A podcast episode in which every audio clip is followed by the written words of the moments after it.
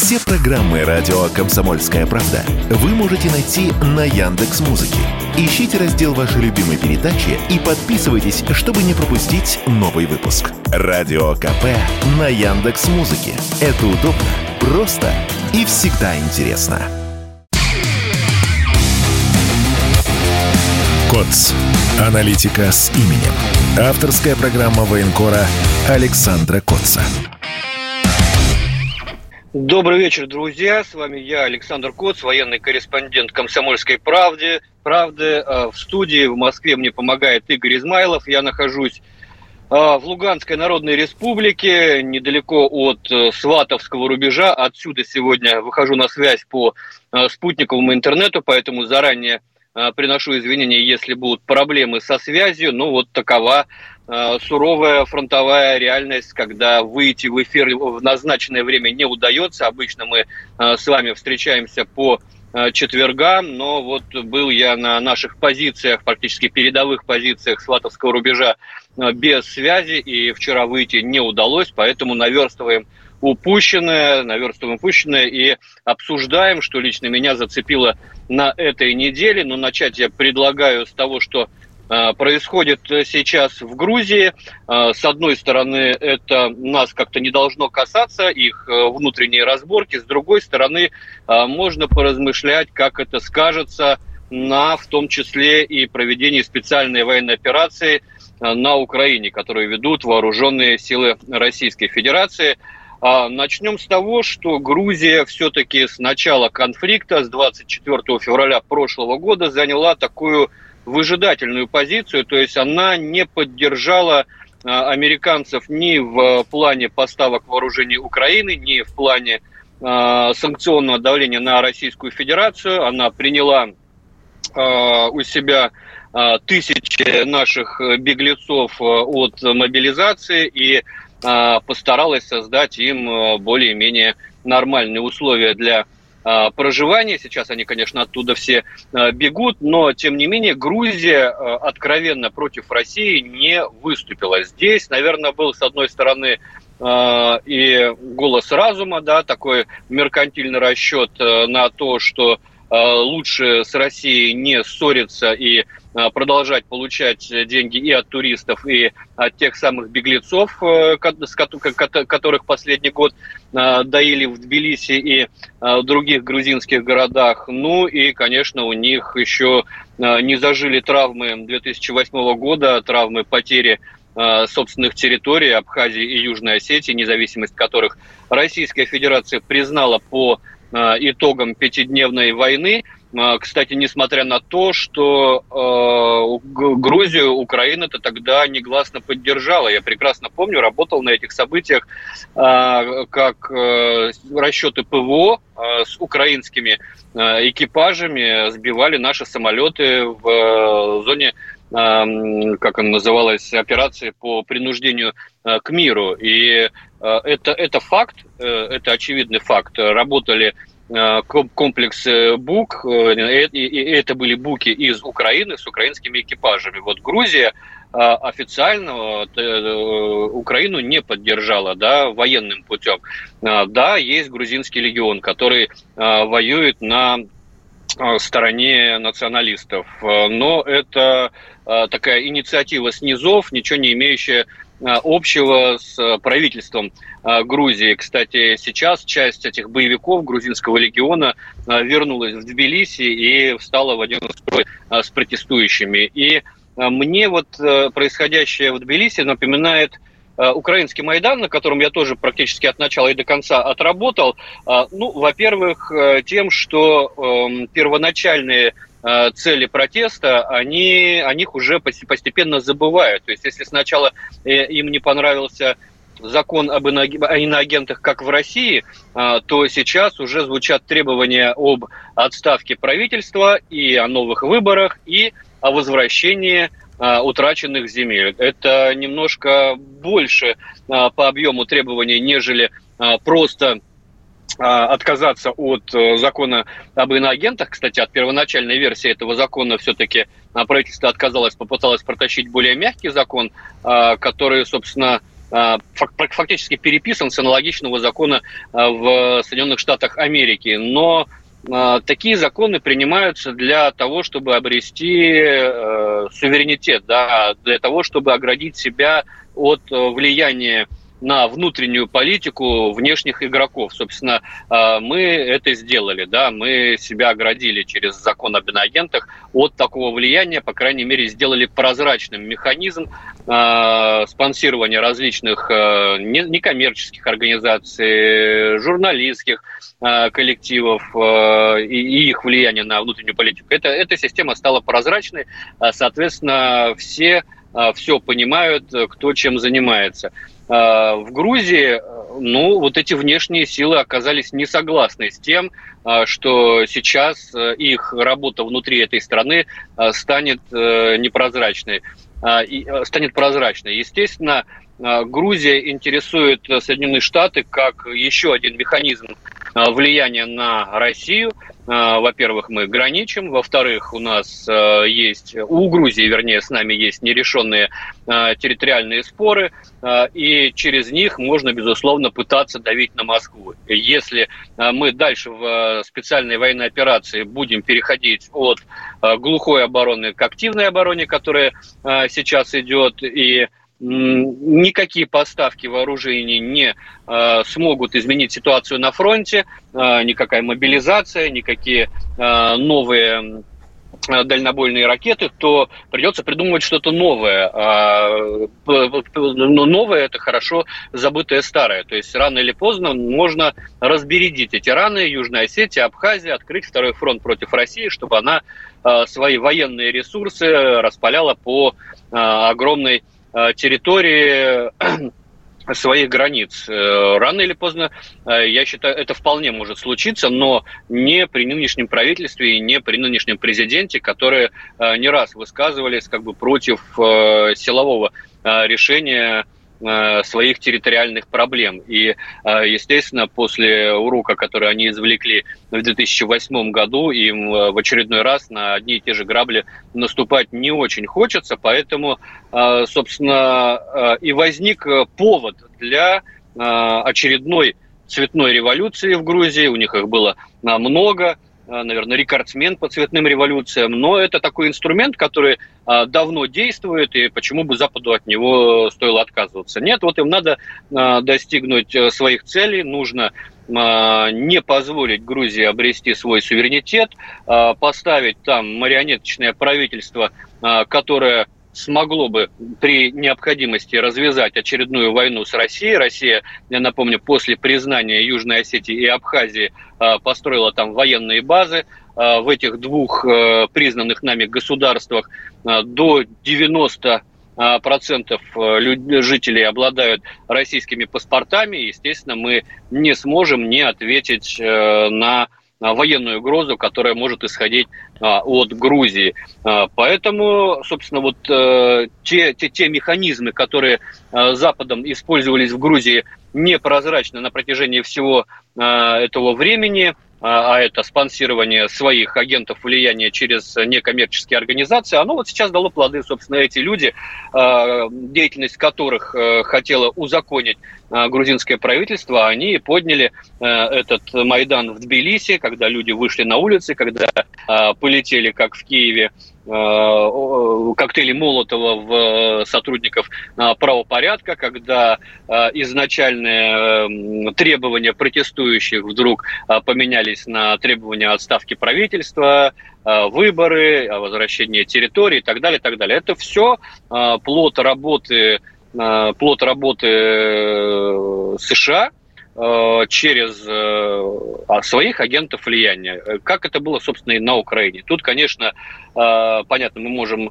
долго говорить, что на Украине мы упустили свою работу мягкой силой, мы не формировали своих агентов влияния и так далее, и так далее. Собственно, это и сыграло с нами злую шутку и в 2014 году, и в прошлом году, когда началась специальная военная операция, а поддержать изнутри ее, к сожалению, оказалось некому, потому что за 8 лет э, работы репрессивной украинской машины было выжжено просто все а, поле пророссийское, и э, любые попытки как-то показать свою лояльность или симпатию к Москве, они заканчивались э, уголовными э, сроками. Но вот э, будем наблюдать, чем это все закончится в Грузии. Я предполагаю, что ничем хорошим для этого государства, потому что я вот не припомню страну, в которой цветная революция принесла бы благоденствие, процветание для ее жителей. Везде жизнь становилась только хуже.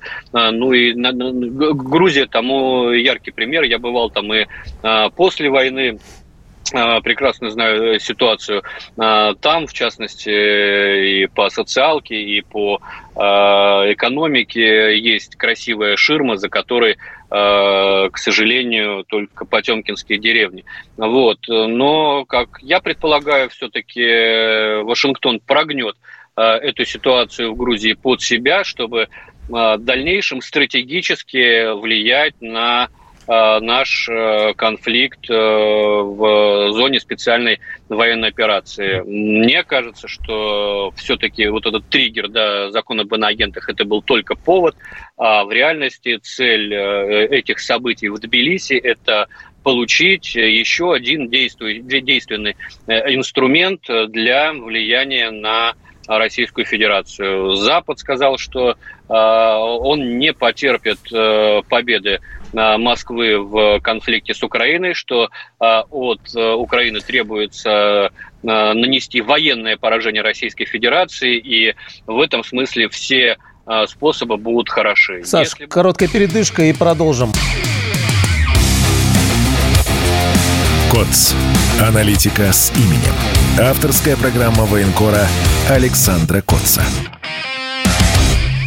Александр Коц из Луганской Народной Республики сегодня, да, Саша, я единственное скажу, у нас трансляция в YouTube, как всегда, идет лучше прям ваши конкретные вопросы, если останется сегодня время, мы, как и всегда, по традиции к ним обратимся. Очень плотная, правда, информационная повестка. И номер для сообщений через Telegram, WhatsApp, Viber, пожалуйста, плюс 7 967 200 ровно 9702. Саша, если позволишь, а, вот мы обсудили вопрос относительно оттягивания сил от э, передовой на СВО в случае, если там Грузия закипит, дай бог, да.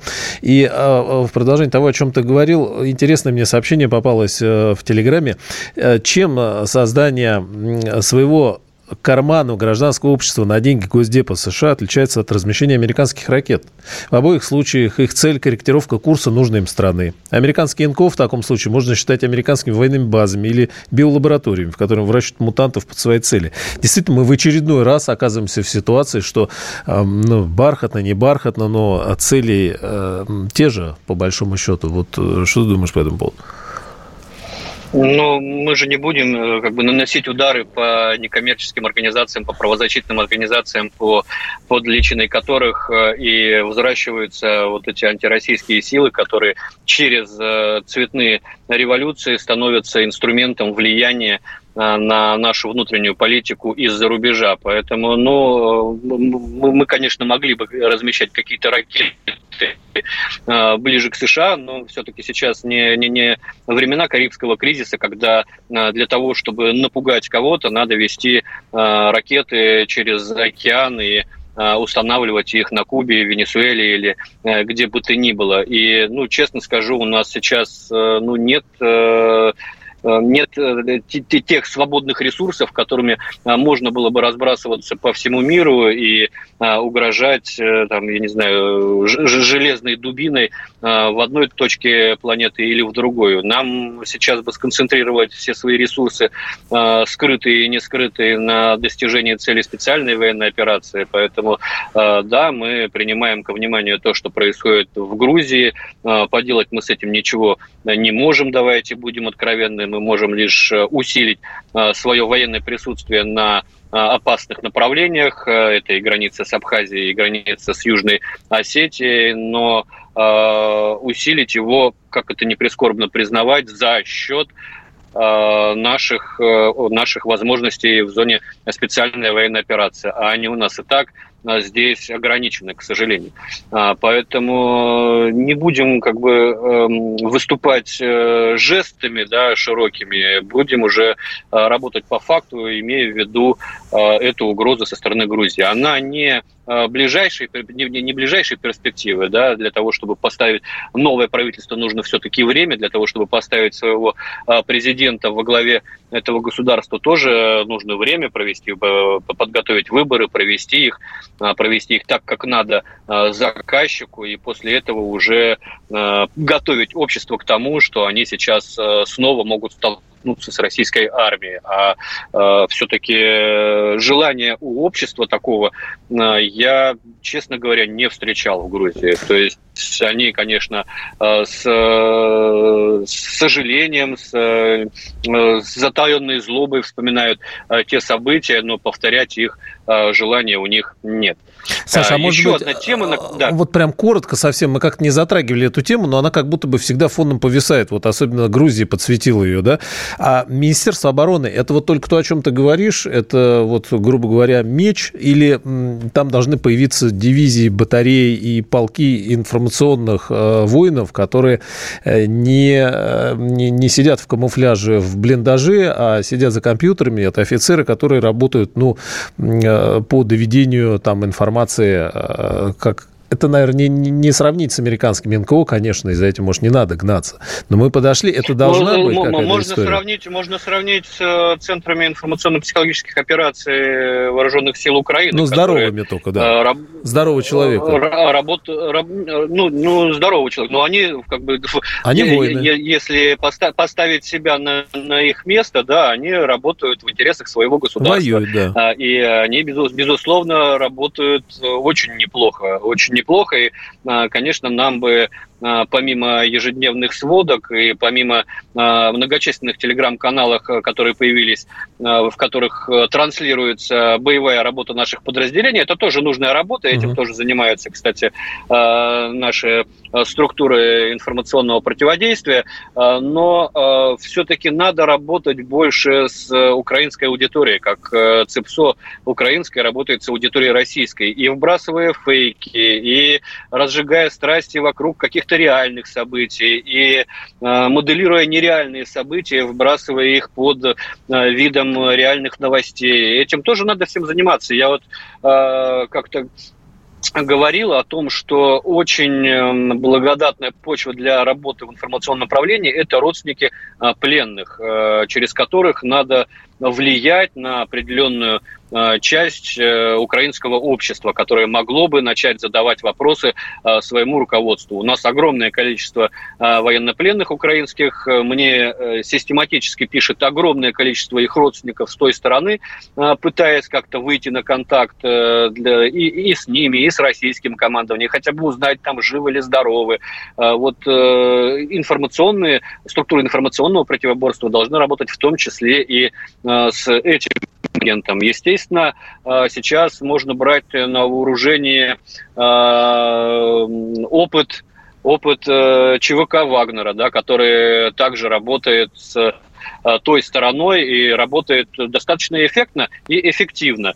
Вот. Но и свои какие-то идеи надо привносить, потому что мы сейчас не ведем работу с украинским обществом. Мы, ему не надо а, Саш, связь, к сожалению... все равно ага. не поймут. Да-да-да, вернулась сейчас, слава богу. Угу. Да, на, на, на, на, нас там все равно не поймут, как бы мы не объясняли им, зачем мы проводим специальную войну. Влиять, влиять на... Э, что-то у меня опять... Да, вот связь начала пропадать, заедать немножко. Ага. Александр по спутнику Да, но, э, конечно, вот то, то, что происходит сейчас э, в Артемовске, да, э, как там перемалывается огромное количество живой силы ежедневно, ну, ежедневно, вот по разным оценкам, до 500 человек теряет Украина. Это, конечно, не только убитые, это и убитые, раненые, покалеченные.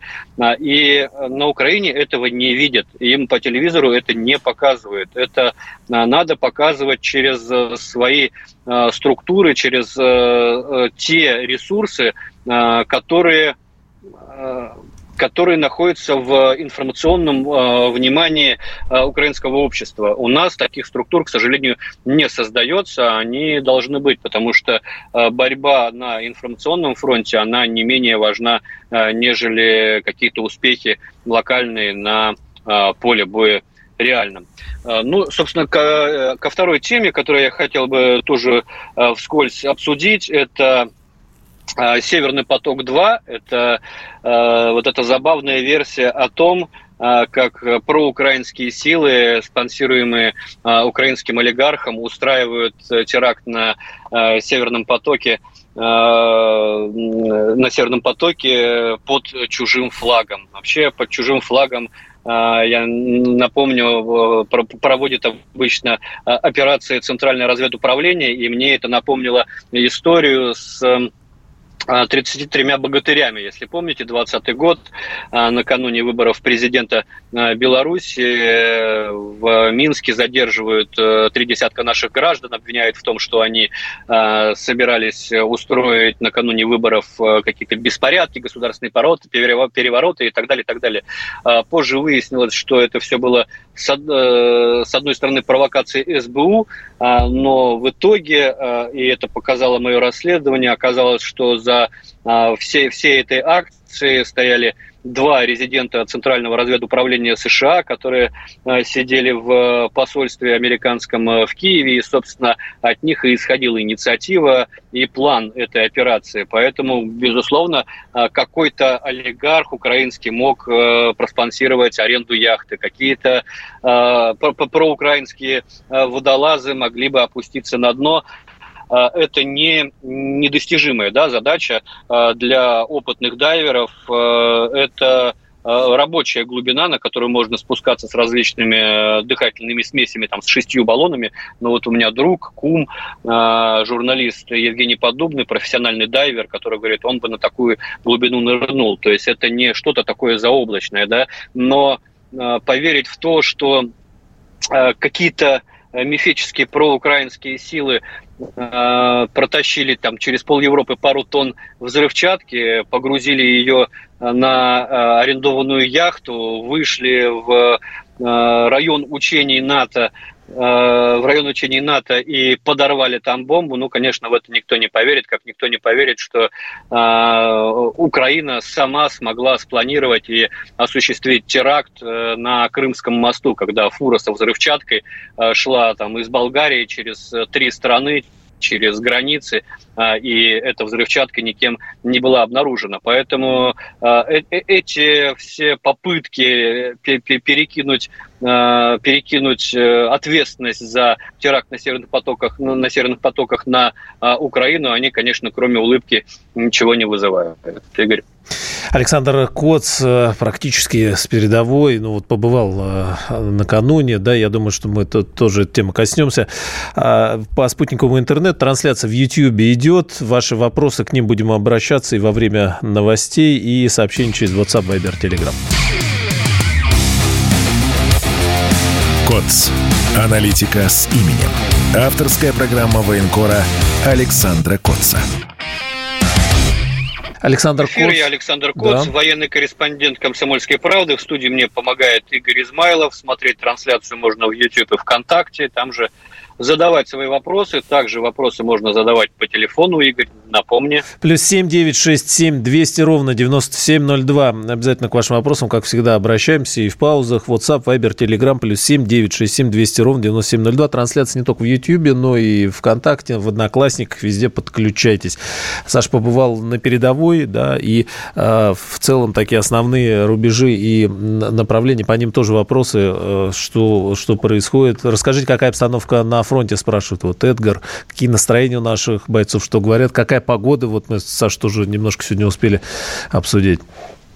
Да, погода, конечно, ужасная. Из-за из этой погоды моя поездка по фронту э, по времени растянулась в три раза больше, чем я предполагал, потому что уже не везде я могу проехать на своем внедорожнике, а я его э, очень хорошо готовил как раз к муляки, к грязи, которая здесь называется мулякой, по которой очень сложно проезжать, приходится выбирать другие пути объезда, также разливаются потихоньку речки, заливают переправы, их приходится подсыпать, на это уходит время. В общем, ты планируешь прибыть в нужную точку в течение трех-четырех часов, а выходит, добираешься сутки, потому что приходится где-то ночевать, где-то объезжать.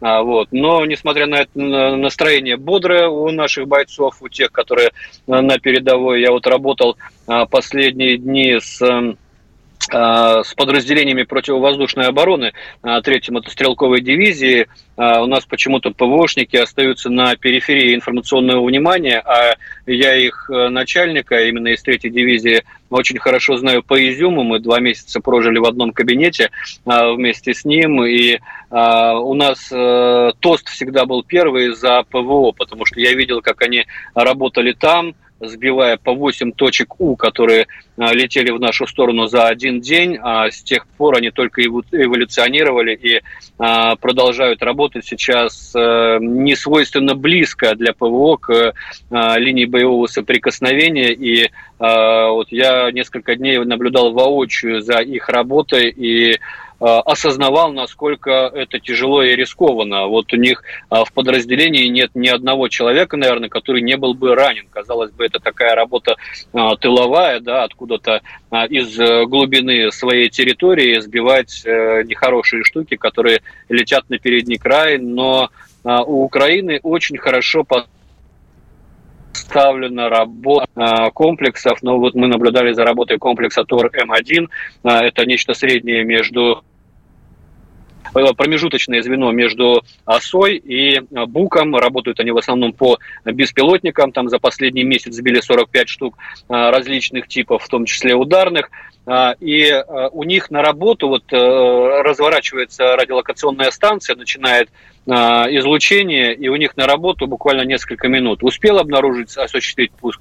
Хорошо. Не успел, надо срочно сворачиваться и уходить. Вот на моих глазах эта станция была обнаружена противником, и по ней тут же начали наносить огонь. Около семи снарядов калибра 155 прилетело в район ее нахождения. Мы это все наблюдали. Пару снарядов не взорвались, потому что ушли в грунт. Это к вопросу о погоде.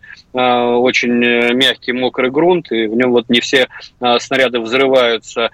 И э, Тор наш успел откатиться на другую позицию. То есть это такая кочующая установка, которая постоянно туда-сюда Э, ездит и с разных позиций обнаруживает э, цели и э, тут же их тут же их уничтожает. И помимо как бы самих машин, это в первую очередь, конечно, люди, в том числе и мобилизованные. Вот сегодня я разговаривал с одним командиром, который заведует группой, с, который оперирует переносными зенитно-ракетными комплексами типа «Игла», ну, то есть это труба, которая с плеча э, лупишь по вертолетам и самолетам. И вот в его группе из четырех человек двое мобилизованных, они э, ходят, э, что называется, здесь за ноль, то есть за линию фронта, в серую зону, э, и в серой зоне охотятся, караулят э, украинскую авиацию, уже не беспилотники, а самолеты и вертолеты. И вот на днях им удалось э, сбить вражеский вертолет, при этом они сами находились в километре от нашего переднего края и всего в 500 метрах от переднего края противника. То есть можете предположить, насколько это опасная и трудная работа. А, и после пуска, естественно, сразу необходимо осуществлять отход, потому что излучение а, у иглы, у ПЗРК все равно тоже есть. И сразу, конечно, в район пуска летит все, что только может лететь. Но вот вертолет они сбили, и все четверо а, были представлены к орденам мужества, причем изначально а, командир их представил одного к ордену мужества, другого к отваге, а мобилизованных к Георгиевским крестам, но а, высшее руководство когда узнало, что сбивался вертолет в серой зоне, всех четверых представил к орденам мужества. Вообще по линии Сватова Кременная движение э, идет э, по всей протяженности. Я вот сегодня там проезжал, дорога, конечно, там уже никакая. Проехать я до э, Кременной из Сватова не смог. Вытаскивала меня БМП Э, тросом э, с переправы, потому что все-таки для такой маленькой колесной техники уже эти дороги непроходные. Гусеничная продолжает ездить. Сегодня был, была попытка прорыва противника в районе Чернопоповки, как раз там, в районе переправы, где я в тот момент находился. и наблюдал, ну даже не наблюдал, а скорее на слух воспринимал, как мы купируем э, этот контрудар. Были видны э, и взрывы на высотах, которые пытался обрабатывать противник, и была слышна ответная работа нашей артиллерии, работала очень плотно, и контрудар противника был сорван. Вместе с тем наши войска продолжают такое поступательное продвижение, поглощая серую зону и отвоевывая утраченные в прошлом году наши опорные пункты. А, очень хорошо в штурмовых отрядах действуют, опять же, мобилизованные, но надо понимать, что у нас на линии боевого соприкосновения сейчас а, подразделения практически все процентов на 80 состоят из мобилизованных, и в своей среде их уже никто не делит там на призванных только в прошлом году или на тех, кто заключил когда-то там контракт и попал на боевые действия.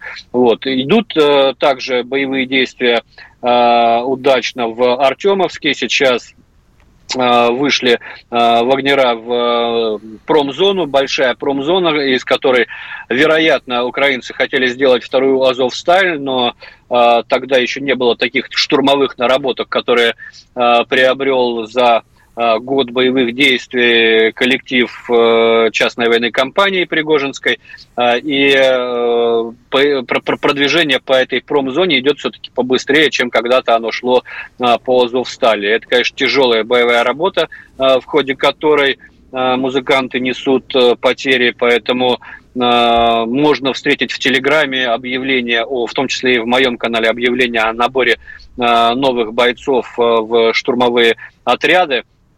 Э, сейчас приостановлен э, набор из э, числа из числа осужденных, которые находятся в колониях, пока оттуда никого больше не берут. Поэтому берут ну, добровольцев на условиях, которые, собственно, равны и для бывших зеков, и для добровольцев, что называется, с улицы.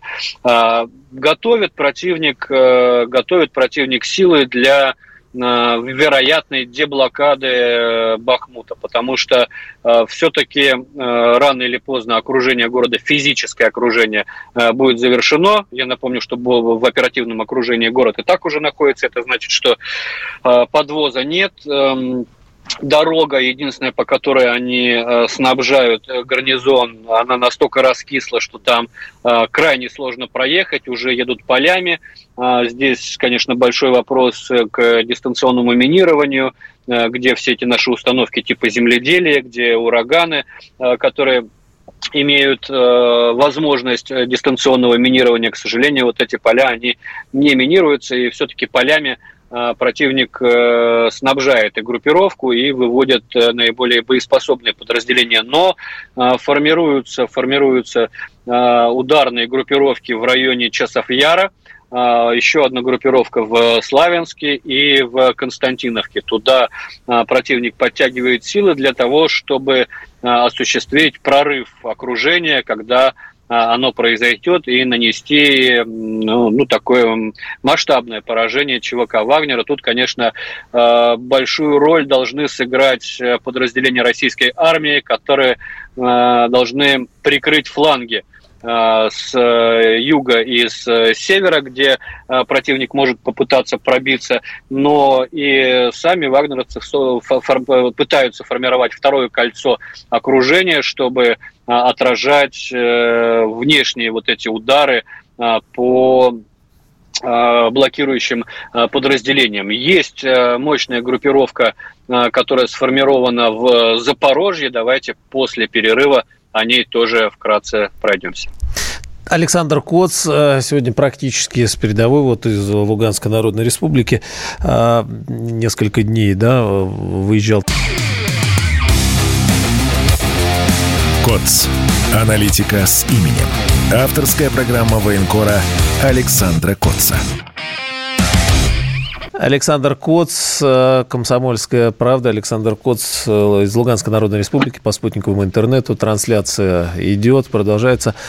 Саш, тебе слово, да, мы на Запорожье, да, остановились, вот э, тут Никита сразу спрашивает, уважаемый Александр, все знают, что есть у Укров кулак, значит, э, на Запорожье, у Бахмута, у Артемовска, почему туда не наносим удары? 40 тысяч они, да, потянули к Запорожью, контрнаступление куда готовят в Артемовске? Ну, не то, что не наносим удары. Удары мы наносим ежедневно, и этих ударов мы наносим на порядке больше, чем э, противник наносит по нам.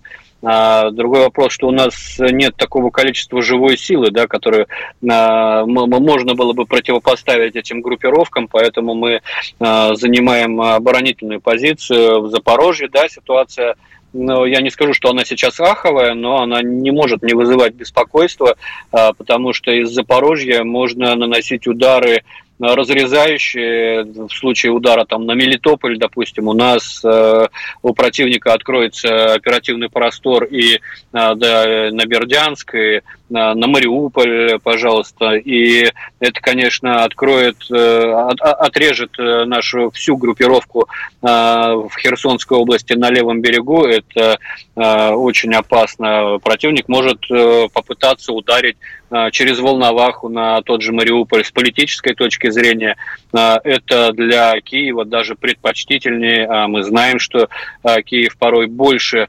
использует э, политическую и пиаровскую целесообразность, нежели военную, да, берет на вооружение. Поэтому этого тоже исключать нельзя. Другой вопрос, э, насколько мы готовы в обороне отражать такие атаки. В принципе, то, что я вижу здесь, на Сватовском рубеже, а, и имею возможность сравнивать с тем, что было, да, это небо и земля. Сейчас мы действительно а, очень грамотно сидим в обороне, у нас очень грамотно организована а, эшелонированная оборона. То же самое я видел и в Запорожской области, там тоже подготовлены и позиции, и фортификационные сооружения для того, чтобы отражать Э, удары э, противника, отражать э, попытки прорыва крупных соединений, но противник давно не действует крупными соединениями, батальонно-тактическими группами, он от этого отошел. И мы, слава богу, тоже, потому что в условиях, когда 90% потерь идет от артиллерии, двигаться крупными группировками, прорывать фронт невозможно. У, у украинцев очень хорошо получалось действовать малыми маневренными группами, которые вклинивались в слабые места нашей обороны, не завязывали бой в населенных пунктах, обходили их и по дорогам на оперативных просторах шли дальше, а в городах и поселках уже завязывали бои вторые эшелоны, в которых шла и техника, и танки, и так далее, и так далее. Но это вот классический пример Харьковской области, но в Харьковской области а, противник воспользовался, воспользовался нашими ошибками, потому что а, то, что было на бумагах, эшелонированная оборона, на деле там не было ничего. Здесь же сейчас и в Запорожье, и э, в Луганской Народной Республике я вижу и э, вот эти линии э, бетонных конусов, которые по полям идут, и противотанковые валы и широкие рвы, поэтому, конечно, тут э, такой прогулки, как в Харьковской области, не будет. А э, в условиях, э, в условиях, когда Э, наша артиллерия, когда у нас преимущество по артиллерии, но наступать им будет крайне тяжело. Мы сейчас э, можем видеть на примере Артемовска, да, вот эти попытки перебросок э, личного состава, которые нарываются на, на такой массированный артиллерийский огонь. То же самое будет и на Запорожье. Другой вопрос, насколько мы готовы по боеприпасам, да, к таким прорывам сейчас э, по боеприпасам, э, ну вот многие командиры говорят, что хотя, хотелось бы больше. Вроде бы э, снабжаются по э, всем нормам, которые описаны в нормативных документах, но, э, но и нормативные документы, наверное, требуют поправки временем, потому что все-таки меняются условия войны, меняется, меняется скорость ведения боевых действий, скорость прохождения сигналов, скорость добычи развединформации.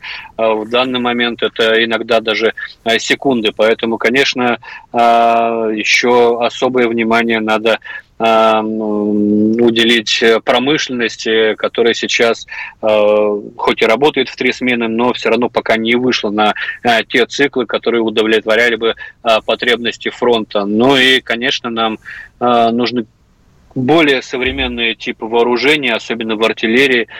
Здесь, к сожалению, похвастать нам нечем. Насколько я понимаю, у нас в стране в принципе сейчас э, серийного производства новых э, гаубиц не существует. Э, у нас на парадах показывали новую самоходную артиллерийскую установку «Коалиция» 152-миллиметровую. Я ее здесь ни разу не видел.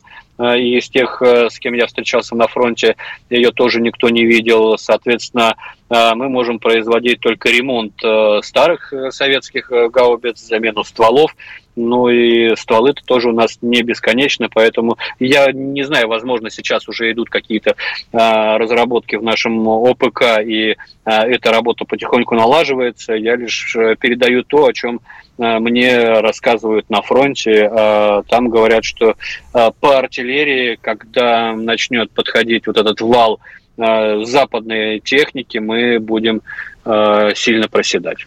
Игорь. А, Серджо пишет, 40-50 тысяч – это вообще-то много. А, вот эта группировка, и возвращаясь к заявлениям Киева о том, что они собираются через два месяца контратаковать, на, а, значит, они говорят, на Артемовском направлении. Какие перспективы есть? Могут ли они это делать сейчас? Неоднократно говорил, что они мобилизации проводят, людей затаскивают, э, как угодно, но у них проблема с вооружением. Да? Если им что, поставить сейчас э, там, в течение двух месяцев, они что-то смогут изменить? Или это для чего эти заявления делаются?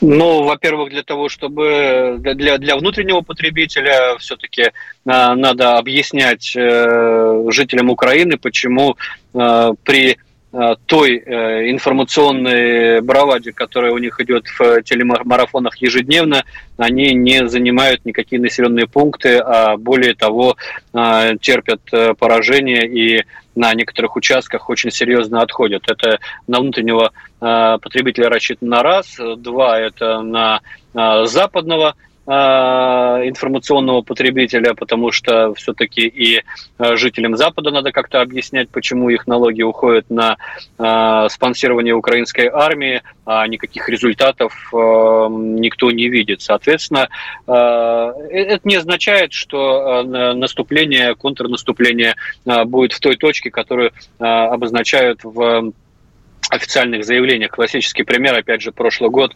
э, Херсонщина и Харьковщина, когда они э, у меня вот до сих пор ощущение такое, что э, они по Харьковщине нанесли отвлекающий удар, а основной должен был разрезать Херсонскую область пополам.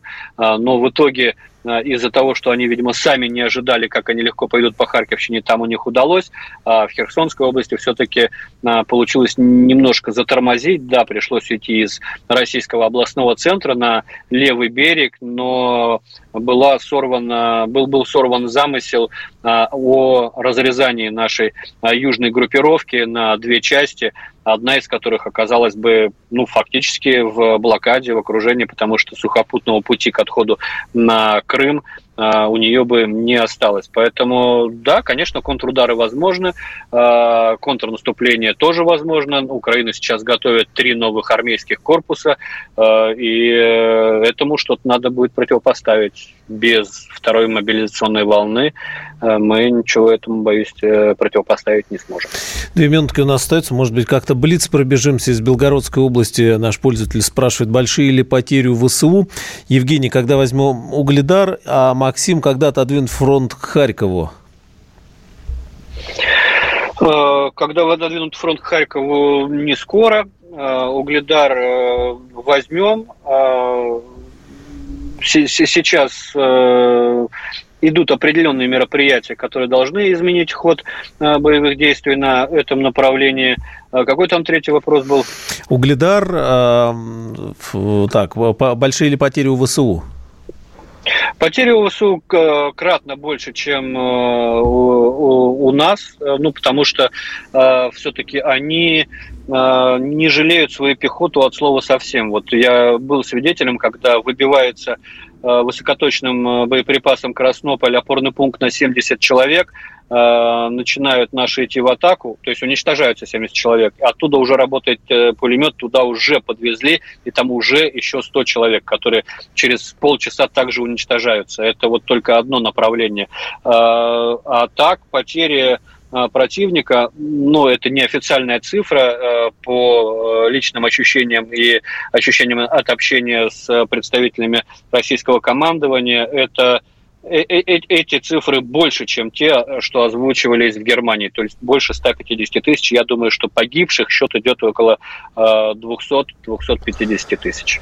Времени у нас, к сожалению, не остается. Вопросов по-прежнему много. Александр Коц, военный корреспондент «Комсомольской правды». Каждую неделю здесь со свежей, с новейшей информацией, с передовой и с аналитикой всего, что происходит в зоне специальной военной операции. Саша, спасибо большое. До встречи. КОЦ. Аналитика с именем. Авторская программа военкора Александра Котца.